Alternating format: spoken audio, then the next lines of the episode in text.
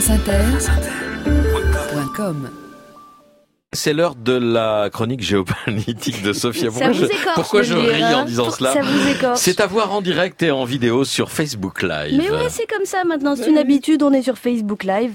Et euh, oui, je sais, je sais, ça étonne, mais je suis vraiment désolée, mon Bernard cher. Bernard. Ouais, il, il va prendre cher. Je suis un peu Mais, tendu, euh, mais enfin bon. Malgré l'étendue de l'admiration que je vous porte, de la profondeur, du respect que la clairvoyance de vos analyses matutinales m'inspire, il faut que quelqu'un vous le dise. Les relations internationales viennent d'entrer dans une ère radicalement nouvelle. Une ère tellement différente qu'il convient d'acter le fait que l'intelligence, la logique et le bon sens qui vous habitent constituent désormais un frein à la compréhension de ce nouvel ordre mondial. Bah ouais, c'est comme ça, Bernard. Va falloir arrêter de s'interroger sur la pérennité du projet européen, les soubresauts du couple franco-allemand, le niveau des ressources énergétiques de la planète et la résolution du conflit israélo-palestinien. Pour vous concentrer sur les véritables enjeux du monde. Par exemple, Donald Trump s'est-il fait faire pipi dessus dans une chambre d'hôtel à Oh. Moscou par des prostituées russophobes et incontinentes? Existe-t-il une vidéo de ces ébats humides du futur locataire de la Maison Blanche qu'une caméra discrète et néanmoins étanche aurait enregistré La vidéo, si elle existe, serait-elle au cœur d'un chantage exercé par Vladimir Poutine sur le 45e président des États-Unis d'Amérique? Mélania fera-t-elle changer la moquette de la Maison Blanche au profit d'un sol plastifié plus adapté aux soirées arrosées, enfin aux parties de touche pipi de son époux?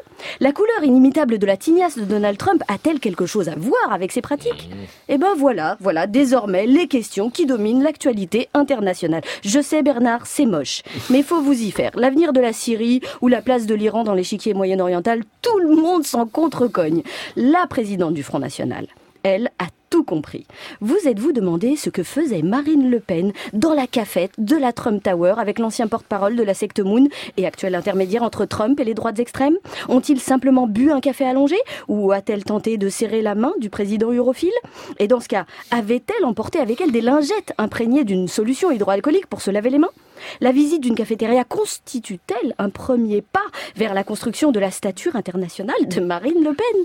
Il va falloir vous adapter, Bernard. La redistribution des enjeux internationaux, l'inversion des priorités, des valeurs sont telles qu'elles peuvent donner l'impression que nous marchons sur la tête? Mais je vous répondrai. Un, que ce n'est pas qu'une impression. Deux, que c'est nettement plus pratique pour regarder sous les jupes des filles, surtout quand elles ont envie de faire pipi. Bernard, il est temps de balayer vos convictions, de faire du passé table rase, d'arrêter de lire la presse, presse étrangère et de vous abonner au compte Twitter de Donald Trump. Et si vous ne savez toujours pas ce que c'est que Twitter, dites-vous que si Nadine Morano et Christine Boutin ont un compte Twitter, vous devriez pouvoir y arriver.